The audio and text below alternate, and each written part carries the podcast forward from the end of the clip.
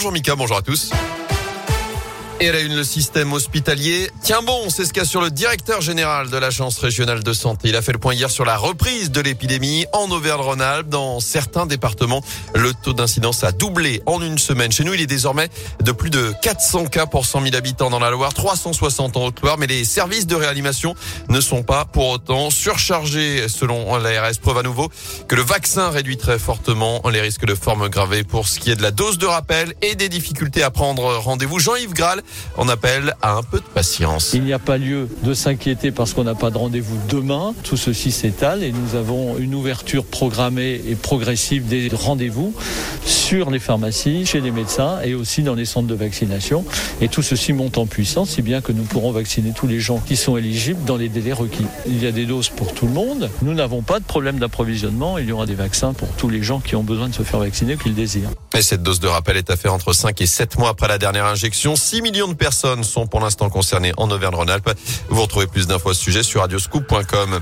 En attendant, la situation est donc en train de s'aggraver sur le front de l'épidémie. C'est ce que dit Olivier Véran avec plus de 47 000 nouveaux cas de Covid encore enregistrés ces dernières 24 heures. C'est un record depuis le printemps. Plus de 10 000 malades sont désormais hospitalisés, dont 1700 en réanimation.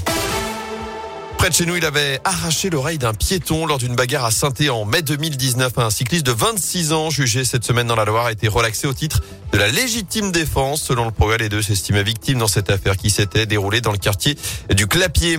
Le calendrier de distribution du chèque énergie est désormais connu. Ce bonus de 100 euros qui doit aider près de 6 millions de ménages modestes à absorber la hausse des prix de l'énergie.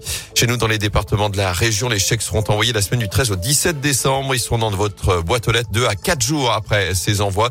Et puis, y aura également la prime inflation de 100 euros. Cette fois, ce sont 38 millions de Français qui seront éligibles. Ceux qui, je vous le rappelle, gagnent moins de 2000 euros net par mois. Les hostilités sont lancées à Chalmazel. La station accueille ses premiers skieurs. Aujourd'hui, les plus petits avec l'espace débutant. Toutes les autres pistes du domaine ouvriront ensuite ce week-end.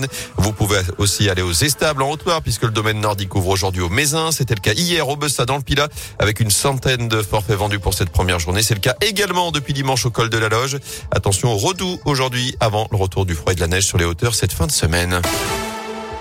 En foot, François Driol milite pour un match à l'envol. On vous en a parlé dès hier matin sur Radio Scoop. Le tirage au sort des 32e de finale de la Coupe de France a réservé une belle surprise aux amateurs d'Andrézieux. Ils recevront Montpellier, club de Ligue 1, mais il reste encore une inconnue.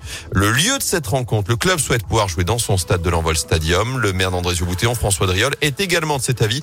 C'est ce qu'il a confié à Radio Scoop. Le maire d'Andrézieux-Boutéon ne peut que se satisfaire d'avoir l'opportunité d'accueillir une équipe de Ligue 1 à Andrézieux-Boutéon, parce que je veux l'affirmer tout de suite. Nous allons tout faire pour euh, recevoir euh, l'équipe de Montpellier dans notre stade. Notre stade est, agréé pour accueillir ce match. Il y a deux ans, ce n'avait pas été possible avec l'Olympique de Marseille pour de multiples raisons sur lesquelles je ne crois pas qu'il soit utile de revenir. Mais aujourd'hui, nous avons le vrai objectif d'accueillir Montpellier dans les meilleures conditions qui soient dans notre stade et puis d'offrir une prestation sportive au niveau de ce qui a été fait samedi dernier contre Grenoble. Donc c'est à la fois une fierté et une joie de préparer ce match. Et la décision est attendue dans les jours à venir. Je vous rappelle que le match aura lieu le 18 ou 19 décembre. Enfin, jour de match pour les Verts. La SS, dernière de Ligue 1, se déplace à Brest ce soir. Concurrent direct pour le maintien. Coup d'envoi de la rencontre à 19h. Il y aura pas mal d'absents chez les Verts. Euh, Amouma et Neyou sont blessés. Green, Kolo et Youssouf sont eux suspendus. Il y aura quand même 3-1 pour les Verts. 3-1 3-1.